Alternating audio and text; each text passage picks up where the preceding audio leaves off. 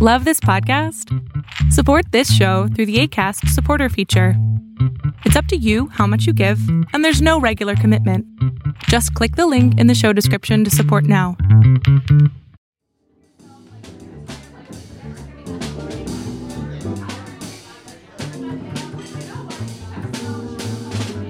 It takes a pandemic. Okay, you fill in the rest. For instance, it takes a pandemic for me to finally clean out my desk. Right, um, it takes a pandemic to start reading that pile of New Yorkers. Uh, it takes a pandemic for me to finally learn to bake.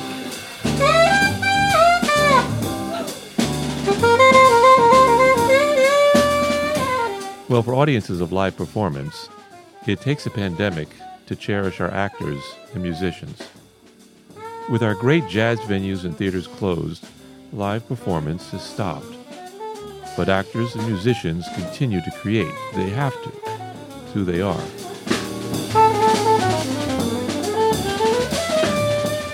For this Hunker Down podcast, I talk with these artists who perform for a living about how social distancing is affecting their work now and when this is all over, about their dedication to the art of live performance.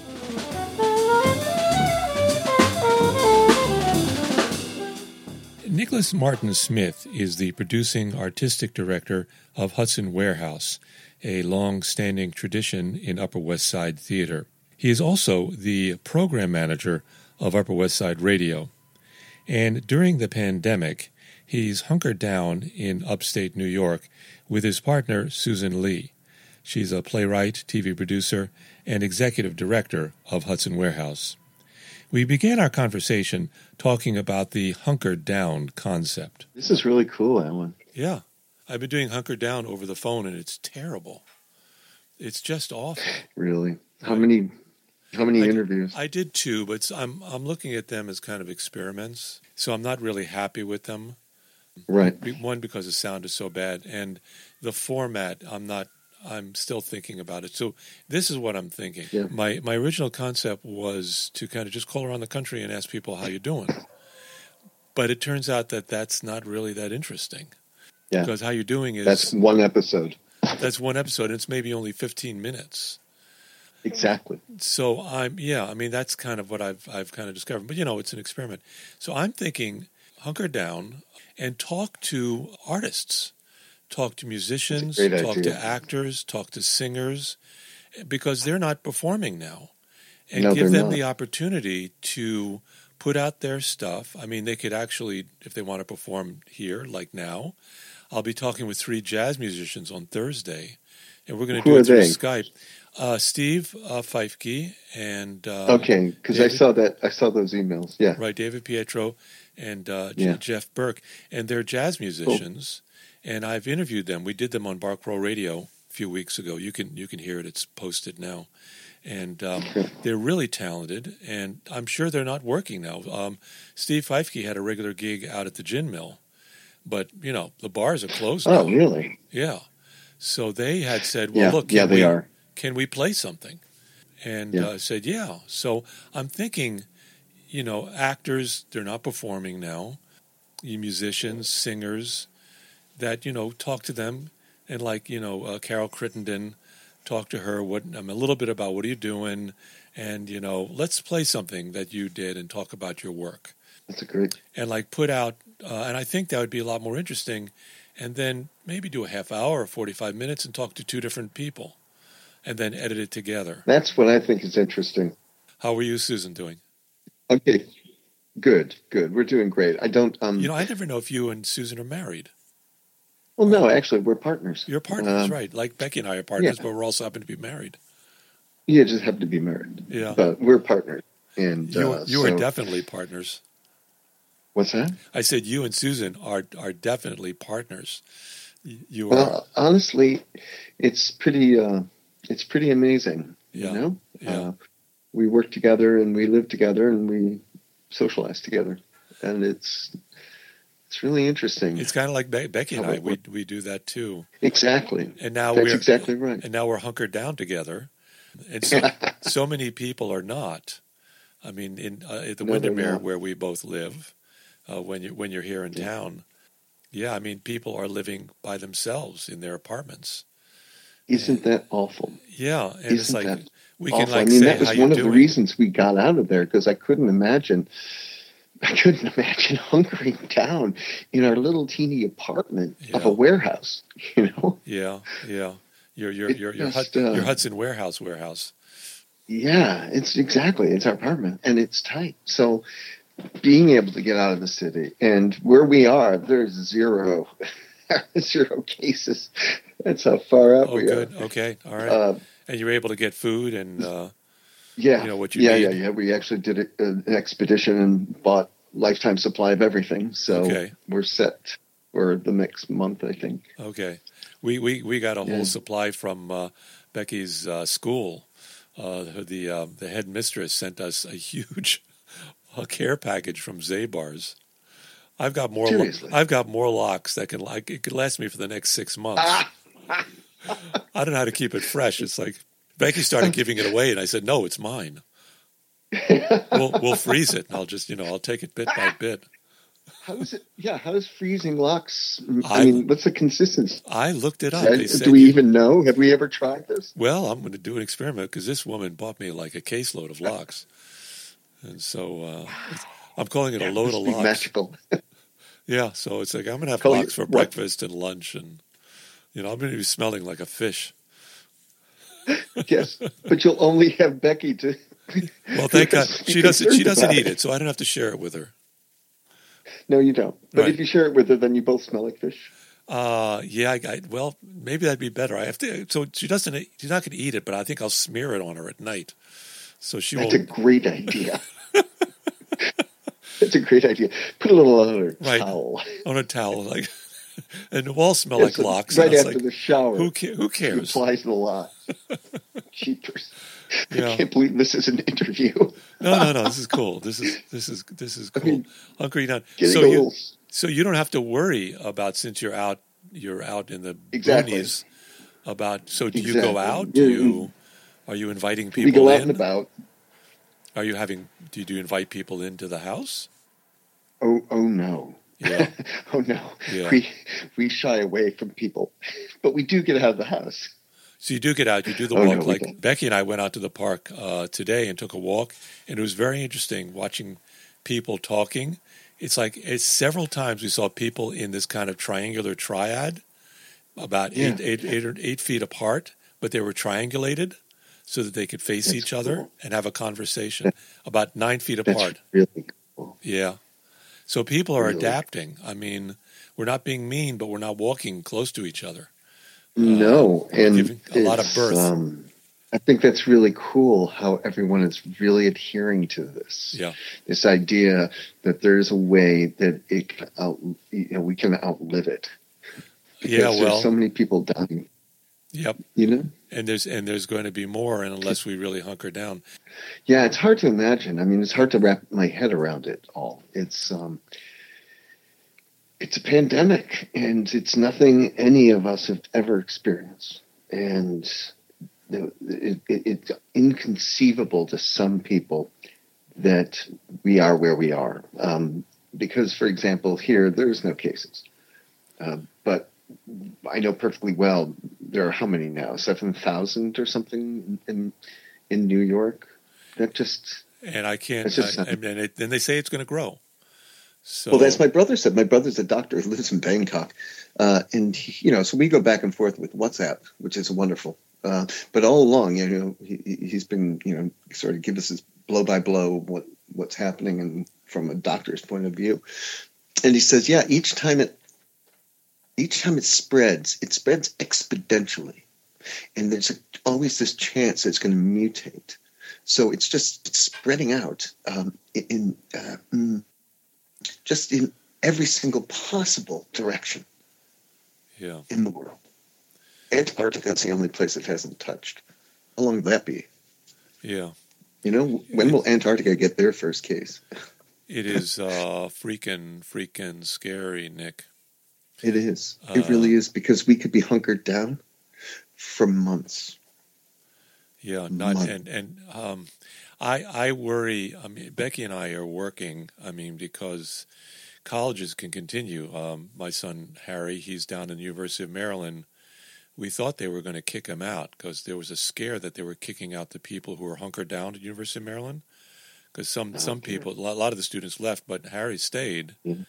Um, because they said it's okay for you to stay. But then they kicked him out, and then it turned out there was emergency housing, so he's okay until the end of the semester, Good. and then then we don't know what um, where where Well- he's going to go then.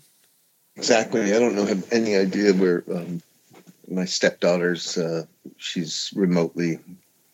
She's at Swarthmore, but she's Yeah. remotely studying for the rest of the semester. Right. But I heard at one point, like my niece is at Harvard, and she finally, after an 18-hour trip, I couldn't believe it, made it to Las Vegas because they lived in Henderson, and it turns out that they cleared the tower because somebody they discovered somebody was inf- infected, so they cleared the control tower. So I don't, I'm, I don't have all the details yet because this is all on WhatsApp, but it just, it's the craziest, craziest stuff that just happens. Yeah. And I think they're not, they're talking about canceling graduations. Oh, I think they have to cancel Harvard. Harvard's canceling the graduation. I Oh, think no. it's, there's everything in the foreseeable truth, tr- future Right. is none going to exist. I mean, there's, uh, Uh, one one thing that's not going to exist this summer is Hudson Warehouse uh, Productions, and that must uh, You know- sadden you enormously. I, I'm an optimist, and I also uh, so I have all these different con- contingency plans. If for some reason suddenly, every, you know, suddenly in July, we're allowed to go outside, um, I have this amended schedule for the, for the rest of the summer because, I mean, the moment people are allowed to get out of their houses, out of their apartments. I think the first place they'll go to is Riverside Park, Central Park Yeah. it's interesting that there are mobs and mobs of people there now. Well, we we were there, and there was a lot of people out. I mean, we tried to stay separate, and maybe that was not the right thing to do. But like the governor said, it's uh, risk and rewards, and uh, you've got to at this point you've got to measure your risks um, against you know being outside and getting some fresh air. And I felt we were taking a risk. I mean, when Yeah. someone sat down on the bench next to us, we left. I mean, that's the choice we made. Um, yeah. I want to talk about something else Okay. because you know Susan is Korean, and there's this this thing that Trump is doing by calling it the China flu. Yeah. uh, he is only encouraging racism and uh, racism. Yeah. and xenophobia. So Asian people are being attacked, and uh, it's really scary. Um, so I'm very conscious of when we walk down the street, any street, that we're conscious of who is around us Yeah. and to feel for intention. And uh, a friend of ours um, the other night, uh, an Asian man, I guess he was Chinese, was getting beaten on the train and was beaten unconscious. And a friend of ours uh, jumped in to defend the guy. Yeah. And he uh, was beaten and broke his nose. And it's awful. And it's really, that's such a dark side of this. And it's a dark side of our country when our president in a speech will cross out coronavirus and write in China, Chinese virus. He actually does that. So he's only consciously encouraging it. And it's tragic because, you know, I read some article, and the fact is there's blood on his hands, there's blood on all the enablers. Everyone who you know, you read articles, people are just, um, people are afraid to contradict him. They're afraid to contradict him. So nobody is coming forth and urging, wasn't at least, not until now, urging action. He's a, he's a reality show cast member. He's, uh, well, well said, Nicholas. Well, well put. I, I couldn't. He's a he's um, he's a threat to this country. Exactly. He's not. He he's not a. He's not a president that brings us together, that no. creates hope in a hopeless situation no. or a hope. And He creates, you know, a sense of reality. Gives us the re, gives us the real talk, like FDR did at the fire fireside chats. But yeah. says we're gonna we're gonna make it through, or like like like Churchill. You know, here's here it is. It's tough, guys. I mean, don't isn't that yeah. what we want to hear? You know, this is tough. Churchill but said, yeah. Churchill said, "Don't make promises you can't keep."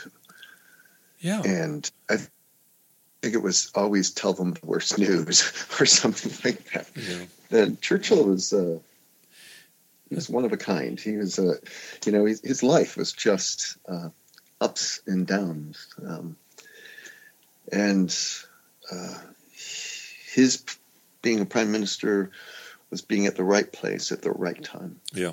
Well, and then uh, you know, and, and, FDR. I mean, they were kind of matched yes. for that, for that um, moment in our history during the Depression and then during World War II yeah. to kind of keep us bucked up and keep us, you know, though we were hunkered down in war, we were um, we were lifted up in spirit. And uh, this this guy is not doing that. He is the great leader. Is not doing that at all. And he's in and fact we, doing just the opposite. We, he's actually we, making it worse. I mean, we need an Obama in there.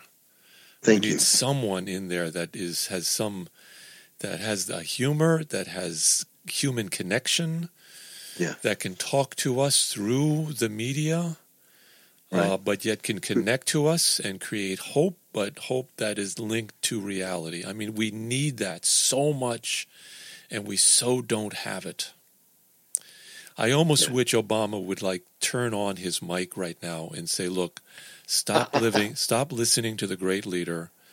I'm going to talk to you, and let's let's talk. I'm going to have my fireside chats. We need someone to do that, to kind of take over the volume that is being put out by this shithole of a president. I agree. Biden is going to begin to do that. He's going to start getting what are called, I think, shadow press conferences. Shadow. Yeah. kind of sounds yeah. like shadow press conferences, like fireside chats. It's kind of yeah. that. Shadow, though, has a kind exactly. of a so like a shadow president, like someone who is yeah. who is going to sound like a president that we should have. I think that that would be that would be a great idea. Great idea. That's I think going to start Monday. Okay. okay. And it's going to be a completely, completely different message. Oh, I yearn for it. We all do. We all yearn for yeah. it. That's why I'm listening to Cuomo. Cuomo is has such a wonderful way of communicating. I mean, you may not agree with everything he's done. He's certainly not oh, supported no. CUNY, but, but he's a rock star. but he's a rock star when it comes to just communicating and talking, and he sounds real. Exactly. You know? Yeah. Yeah. I mean, it, it, it's it's going to get far worse, far worse before it gets better. And then on top of that, the economy is. Oh well, we don't know. We, we don't know what's going to happen with that. We have no idea. Yeah, we do. I wish I wish you two, you know, the best because I know you in Thanks. part you make your your living through the theater you do. Yeah. Um, and um, it's you know you got to believe it's gonna it's gonna come back. It's gonna come back. Well, that's that's why I'm I'm trying to be in. Well, no, I'm trying to be. I'm being an optimist here. I yeah. think we'll get at least one show in this summer, yeah. even if people have to sit nine feet away from each other. That's what I you know I, I was thinking that. I mean, it's like if you if you limit to like thirty people that sit up on the steps, people exactly. can kind of on the steps of the Soldiers Sailors Monument, people can kind of separate, and you could you know you could do something. I mean by midsummer, oh my God, we're going to need something. Exactly. All and and I gotta, you know, I have to. I guess I have to run it past, who you know, well, the what's park. his name? Dan. Yeah. Dan Garodnick. Uh, yeah. Yeah. I mean, I have to run it past people. But if yeah, if we just do a performance and people know perfectly well they have to set up triangles and sit downstream of other people or upwind oh, of them, I, or downwind of them. I don't know, but you know, I mean, buckets of sanitizer. I don't know something. Isn't it I mean, awful that we have to even consider actors, this? It's these actors don't need to be next to one another to act. It can be, no. you know, six feet away. It's wild. I realize the chair I'm sitting. It's kind of squeaky. It's making. It's all right. It's it's, it's, it's environment. Yes, it's environmental it's sounds. That's true. Nicholas is uh, the program manager of Upper West Side Radio, and so this this true. this little conversation was supposed to be a meeting about about that, and then we got into talking, and now it's it's morphed into hunkered down uh, part hunker of the hunker down, down uh, episode. Yeah. Yeah. All right. I think we could we could bring the hunker down episode to an end and like start talking about Upper West Side Radio. That's okay with me. Yeah. I mean, this was this yeah, was yeah. a, this was a good no, conversation. Upper West Side Radio is really uh, something I'm uh, very excited about.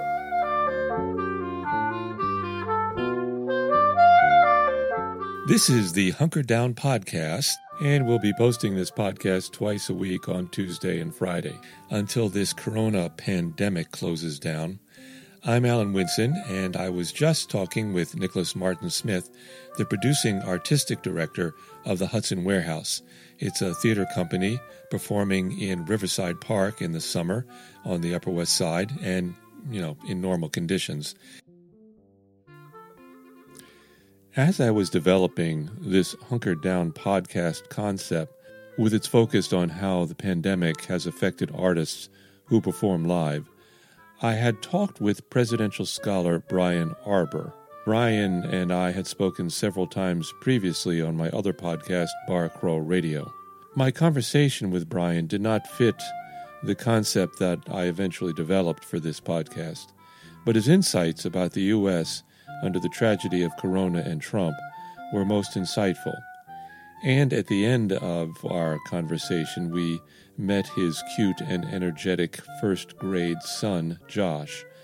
And so I include our conversation here. Enjoy.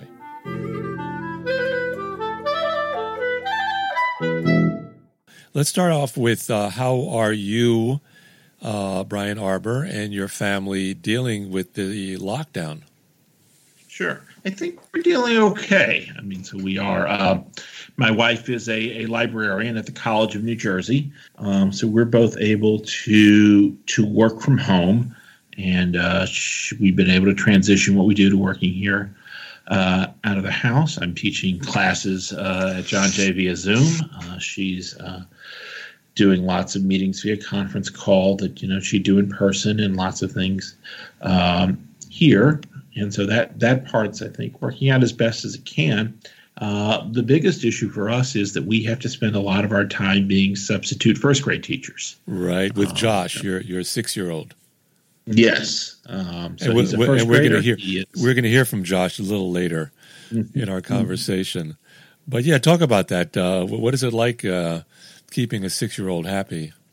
So um, you know, it, it, it's it requires he is you know being at that age we really have to sit with him or near him to get him to do his his schoolwork. Uh, so that takes away from our ability to do you know either our work or or stuff we want to do and we have to do a lot of focus on just you know getting we have to do a lot of focus to getting him to focus. And i don't think that's different than any other first grade parents that we are uh, that we're talking to no, um, not, not, at all. So, except usually you have a, a teacher at a school that's doing that work and not you.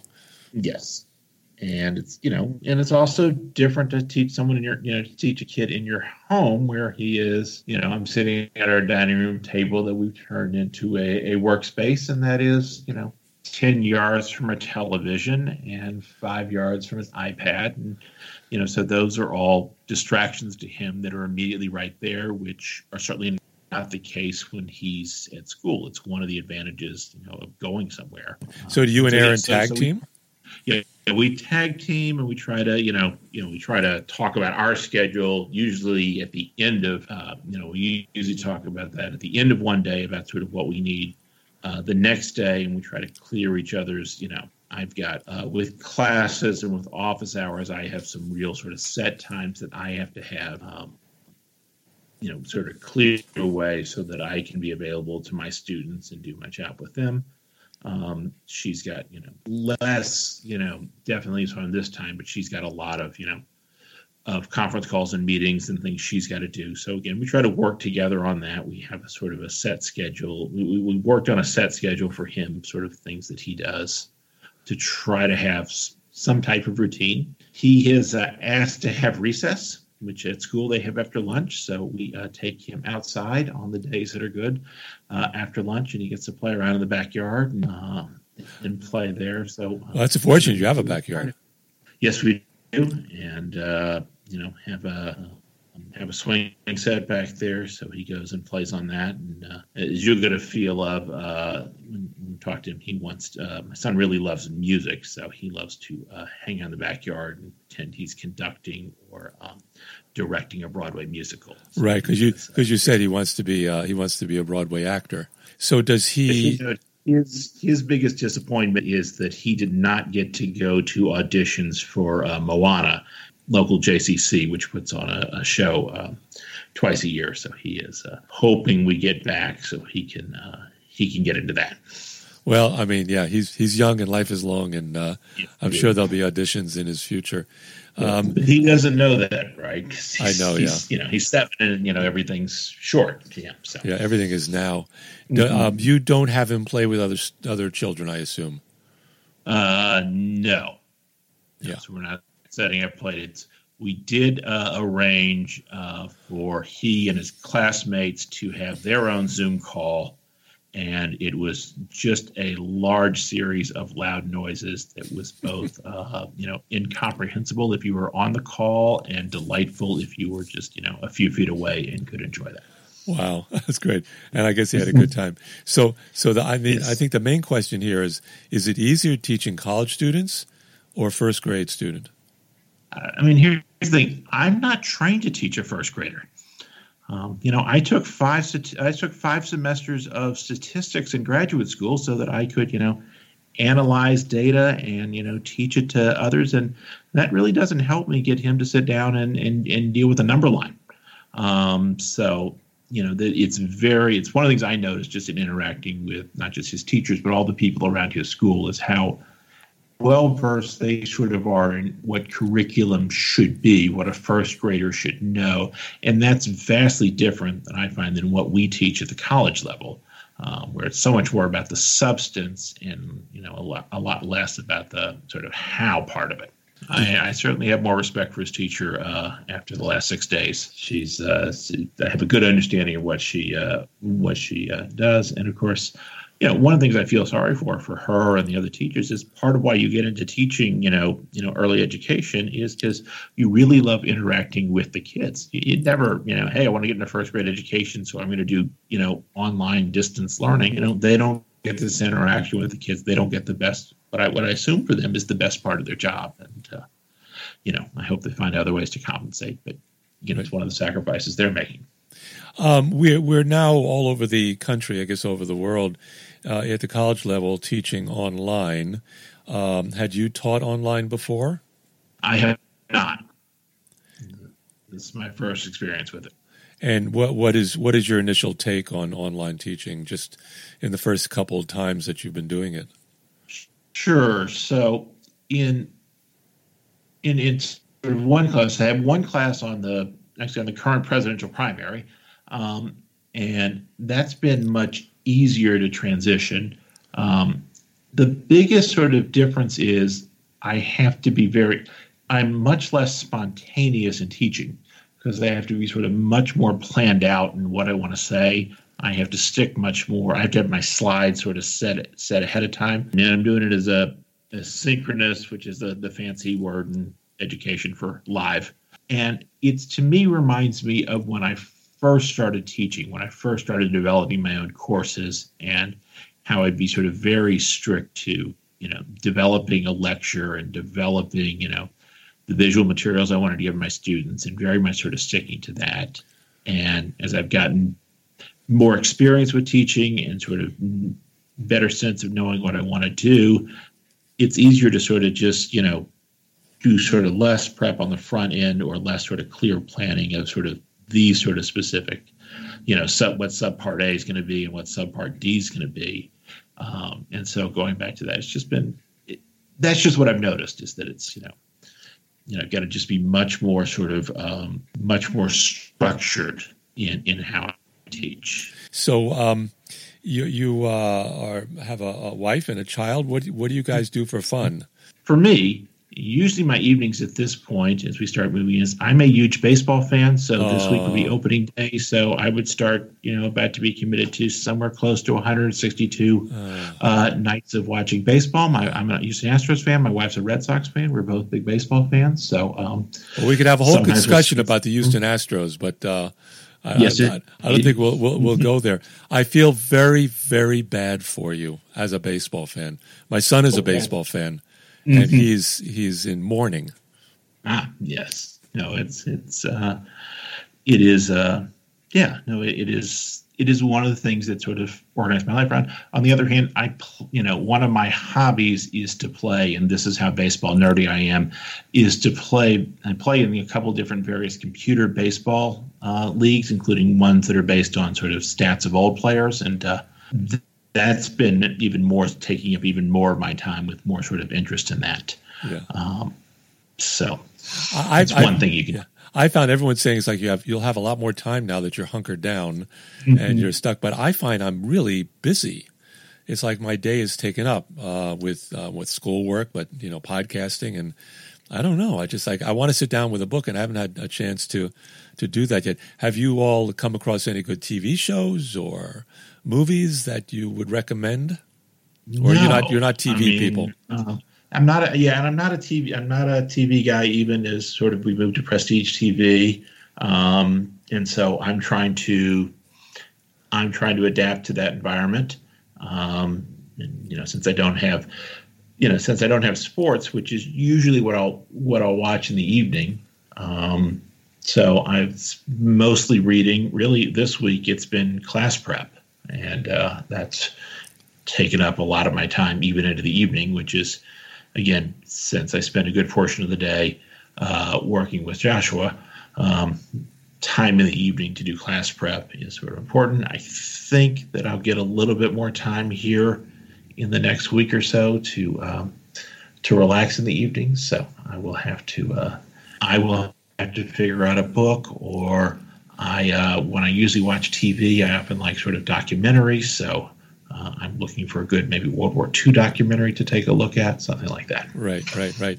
You are a uh, um, Brian Arbour, a uh, presidential scholar, um, historian. I know mm-hmm. you uh, specialize in uh, election strategy, that sort of thing. I'm going to yes. ask it bluntly: Is the government, is President Trump doing an effective job in this time of Corona? No. Uh, is the short answer. Yeah. Um, this is so. First of all, this is a massive challenge to any president, and I spend some time, you know, I spent some time intellectually over these last three and a half years trying to sort of parse out what I think the differences are between Trump being president and a more average or generic Republican, say we're in a Rubio administration. Um, and so certainly you can always find some sort of similarities, but you know, the some of the issues with this president are because he does so little reading or preparation, because he is so distrustful of experts, and because he is, and look, all politicians are self centered and egotistical. You know, Donald Trump goes well beyond that.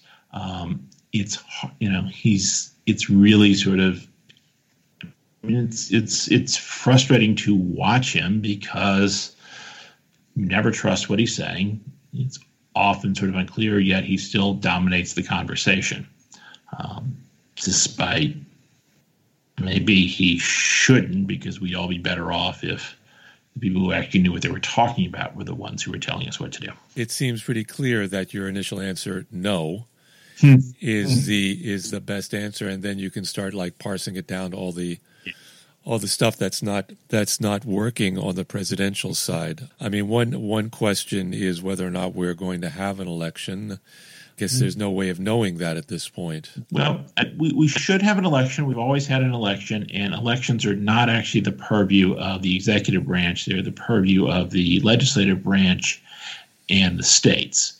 Again, we had an election in 1864 when uh, the Civil War was raging, and which one candidate's platform was essentially we should end this thing, even though the Union was on the cusp of winning. Um, you know, we had an election in 1944 um, in the middle of World War II. Churchill thought that Roosevelt was nuts for having an election in the middle of the war. Uh, Britain had suspended the, you know, they had suspended elections until the end of the war. They had a unity government with both uh, conservative and labor uh, leaders. There was a general consensus in Britain that it's, you know, the war's on, elections are going, you know, elections should take a back seat. And when this thing's over, we'll have the actual election. Yeah, the election will happen this fall.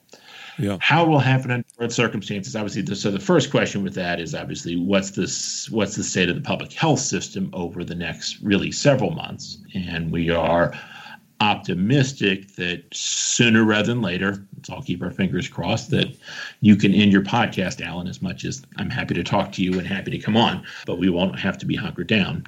Obviously, that may not be the case. Yeah. Um, and we'll, we'll see what happens. Yeah. When I, when I uh, uh, approached the uh, server that I use to uh, put out this podcast, I said, can I get it month by month? Because I'm hoping it's over soon. Mm-hmm. Um, but we're, we're, we're going to do it now. The other thing that I asked you to think about mm. was, um, you know, if you were to wave your your magic presidential, you know, strategy mm-hmm. wand and choose the president that we need right now, I mean, of anyone in history or in fiction, what uh, positive leadership models can you point to at this moment that would that we wish we had? Obviously, mm-hmm. not Trump. Who would it be? I mean, for this particular moment, you'd probably want a really sort of exceptional bureaucrat. So, like, I think the, the most exceptional bureaucrat in American history is uh, General George Marshall, who was, you know, one of the one of the leaders of our effort in World War II. Uh, but he was not a he was not Eisenhower. He was not you know Patton. He was not uh, MacArthur on the field. He was someone who was organizing the war effort from Washington. And really, the United States won World War II because we had more resources and we organized them better in the domestic front rather than we had military genius in the uh, in the front. So that's the type of person or the type of leadership that would really be sort of appropriate at this moment. The the other thing, and this is a more sort of recent example, is when the Ebola crisis was hitting in 2014. Barack Obama appointed his sort of Ebola czar, the person to marshal this, a uh, man named Ron Klain. Ron Klain had previously served, I believe, as uh, chief of staff to Joe Biden and had been in lots of different positions in Democratic um, administrations, both the Obama administration and the Clinton administration before it. And he was particular, and he, this was immediately criticized as no, you got to have a doctor, you got to have someone in public health. But what was good about this is you pick someone who understood bureaucracy. You pick someone whose job it was to understand the various parts of the government, who had tons of experience doing that, and someone who, you know, whose job was to sort of figure out how to work through all the complexities of American bureaucracy that, you know, have value on a day to day basis but are more problematic when there is a crisis to deal with. So I guess you know that would not be neither of these people. I think would be good, you know, presidential candidates. Um, and, and Klain is uh, now doing briefings on behalf of the Biden campaign um, on on coronavirus. Um, but they are people whose skills are related to again what we need now, which is getting the bureaucracy to you know avoid all these sort of images of red tape we have in the bureaucracy to be able to get around the various sort of um, you know walls and barriers and regulations that are usually an essential part of bureaucracy to marshal a response. And again, we say, what's the problem with Donald Trump? Donald Trump doesn't think government works that way. He think he thinks government is all about what goes on on TV. Yeah, um, I knew if I asked you, I would get an interesting answer um, that uh, would not be one that I usually hear because the one that I yearn for is someone who's like, you know, like an FDR or even like a President Bartlet from West Wing, who kind of like is is there and says, you know, talks to me in a very personal and fatherly or motherly way. Um, you you chose someone who was very efficient. Is is there something about a presidential role that does involve this, um, you know, calming the um, you know the population beast down so that we feel like we're going to make it, which I don't think Trump does at all. Yeah, no, I think that would be that would certainly be helpful. And here's the thing for Trump is that that would be in his political interest to be able to be seen as someone who speaks for the entire country, someone who is trustworthy, someone who understands what people are going through, and someone who can ask them to make sacrifices, which we all have to do in the situation. And, you know, for a wide variety of reasons, he's problematic at doing that, you know, starting with he's never seemed to have made a sacrifice in his life um, and sort of has trouble sort of understanding that.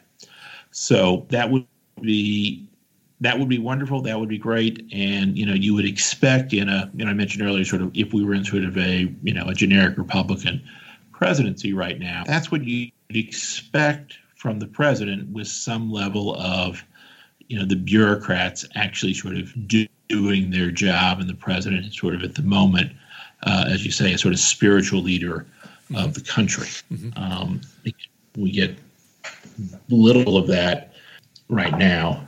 I, I would I would say it's not little. We get we get negative amount of that. It's uh, we're we're in a hole as far as spiritual leadership from from this uh, leader. Yeah. Yes. Well, uh, I, I think I think we should we should end up with a little bit of Josh. Um, I had asked you to, uh, and you and Aaron uh, interviewed Josh, and uh, I put together your interview. It was really really cute. So here it is. Uh, uh, your son, Josh Arbour. I am Joshua Arbour, and I am six. I am seven years old. I live in Glen Ridge, New Jersey, and I attend Linden Avenue School. I'm in the first grade. First of all, today I learned that dragons don't exist. What part of school at your school do you miss the most? Dismissal. That's because we get to say wee, yay, yay, woo. What was the best part of being of doing school at home? Science and social studies. Whatever it is, I love it. What's the hardest part about doing school at home? Mathematics. Why is math harder at home than it is at school? It uh, seems different. Have a much that that my playground is my backyard. Like it has way more grass. We don't even have grass on my playground at school. What are some other differences about school at home from school at school? I have no idea. It's drum roll, please. No, no, a real drum. It's supercalifragilisticexpialidocious. Is that a good thing or a bad thing?